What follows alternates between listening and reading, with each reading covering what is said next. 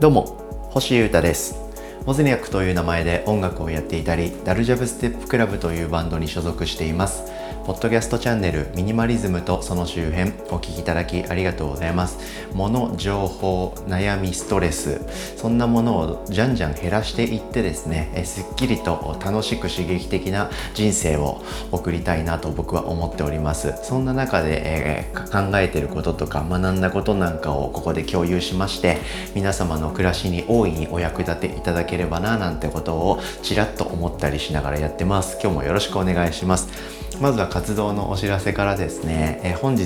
7月2日金曜日夜多分9時ぐらいを狙うと思うんですけど、え YouTube チャンネルでですね新しい動画をアップしようと思ってます。コラボ対談みたいなことをですねここから始めようと思ってましてその一発目えー、QUI、QUI と書いて、キキと読むみたいなんですけど、えー、岐阜かな？滋賀名古屋で活動してを中心に活動しているですねイケてるバンドの後輩の伊原田くんつうやつをですねよと、えー、呼びまして、えー、お呼びしまして一緒に、えー、トークしました。はいそのな様子をですねお届けするとともに、えそれは今後もコラボ対談としてですね継続的に定期的に発信していきたいと思っております。結構面白いやつなんで、えあの普通に伊原田を知らない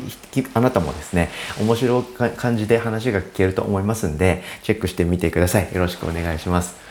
さて、えー、今日もですね、物との付き合い方とか、えー、手放したり電子化をすると楽だよみたいな話を続けてみようと思ってます。ミニマリズムって言えば物から解放されるっていうのが基本的な部分だと思うので、そのあたりのお話をですね、じゃんじゃん最近しているのが楽しい感じでございます。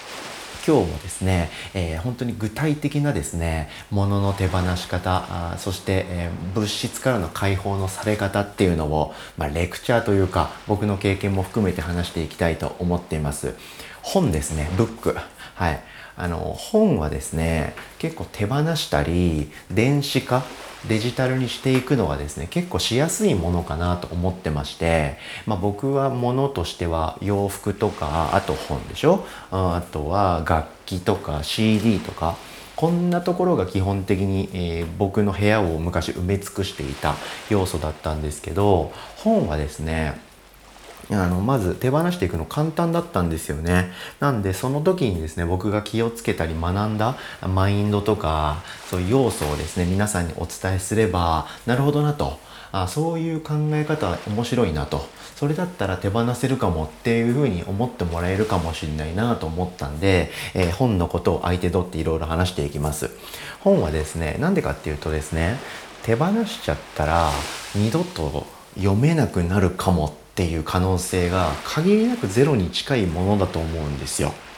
うん、例えば、うん、CD とかレコードだったらなんかサブスク化されてなくてレアでもう手に入んないとかあるじゃないですか。洋服なんてもっとですよね、まあ、ストーリーとか物語があるものだし例えばどんなに大手の例えばユニクロとかあラルフ・ローレンとかそういう有名で大きい企業だったとしても毎年出していく服ってちょっと変わってくじゃないですか。なんでこの年に出たこのディテールが好きだったのにっていう人はですね同じラインが出ても2年後だったら全然物が違ってそれは好きじゃないみたいなことあるんで手放せないんですよね。なんですけど本って、えー、いろんな理由でですねなんかまた手に入りやすいものだと思うんでまずは本から手放したりデジタルにしていくのになれるっていうのはいいかもしれないなと思ってここら辺りから話していきたいと思ってます。で、えー、小説とかいわゆる実用書みたいなものあの知識を得るための本ですねそういうものあとは雑誌とかっていう感じで本の種類によっても考え方って違うのでそれぞれザザッとエクストリームに話していきたいと思ってます。まずはですね小説。これがですねおそらく本の中で、えー、かなり手放しやすいものの部類に入るかなと僕は思ってます。僕自身そうでした。はい、今僕はですね本を読んでるものとか今だけ持ってるものとか紙であえて所有してるものとかちょこっとだけあるんですけど小説は一冊もないです。でももともと小説はめちゃくちゃ好きで、え読んでたりしてるので読んではいます。でも今もう手元にはありません。という感じですね。で小説がですねなんで手放しやすいかみたいなところを話していこうと思うんですけど安いんですよね、うん、まず。大体の小説ってハードカバーで売りに出された時ってあれ新譜状態じゃないですか新作。でそこから一定期間経つとですね文庫本になるんですよね。あの少しこうちっちゃくなってあの豪華な想定っていうんでしたっけ？あのパッケージが簡略化されて、えー、文庫化されると。で基本小説ってその状態でみんな手元で持ってたり読むことが多いと思うんですけどああいう風になるのであの安くなるんですよね。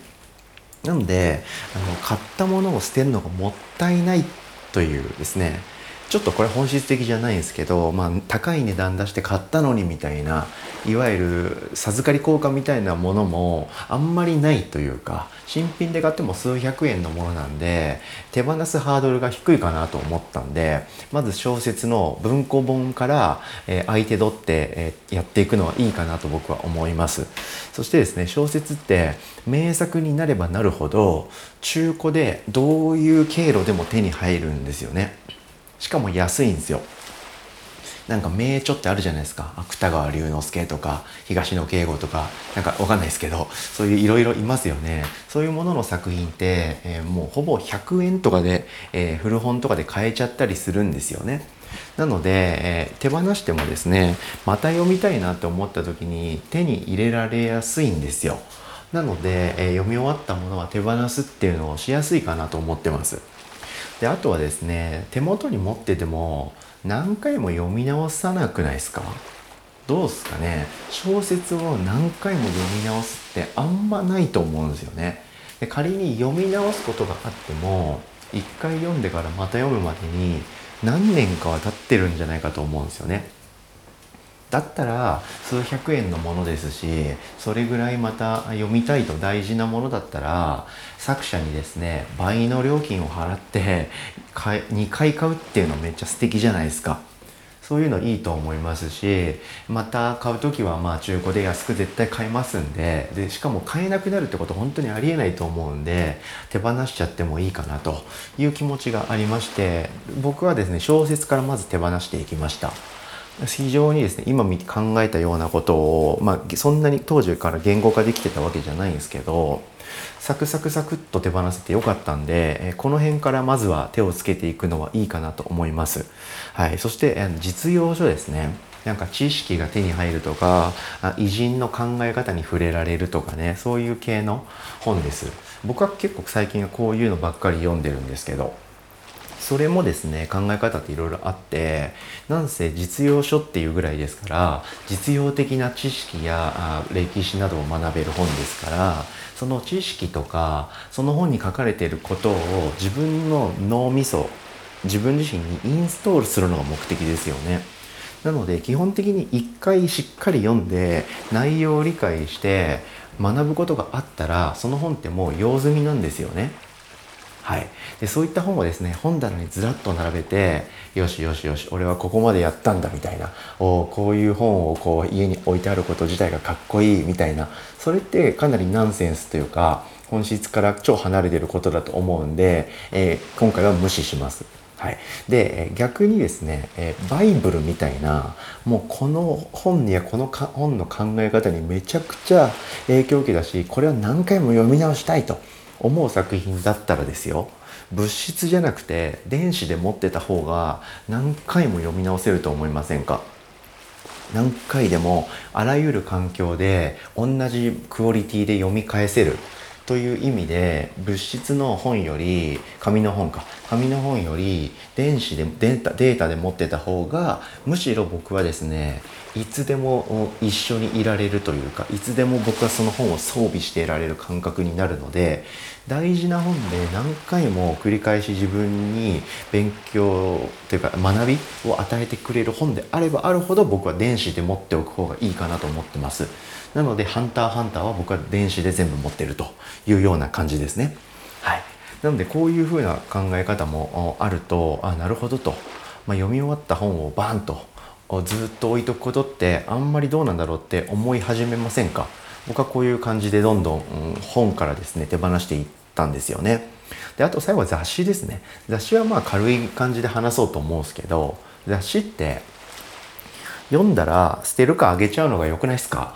なんでかっていうと雑誌って最新の情報をキャッチするのが目的だと思うんですよね。何かこう深くじっくり読むっていうのはそれこそ実用書みたいなしっかりとその著者がですね考えて1から10までしっかり整えて書いた本だと思うんですけど雑誌って、えー、その名の通り雑なことが書いてあるっていうか新しくて浅めの話がいっぱい書いてあると。なので何事にも入門というか導入として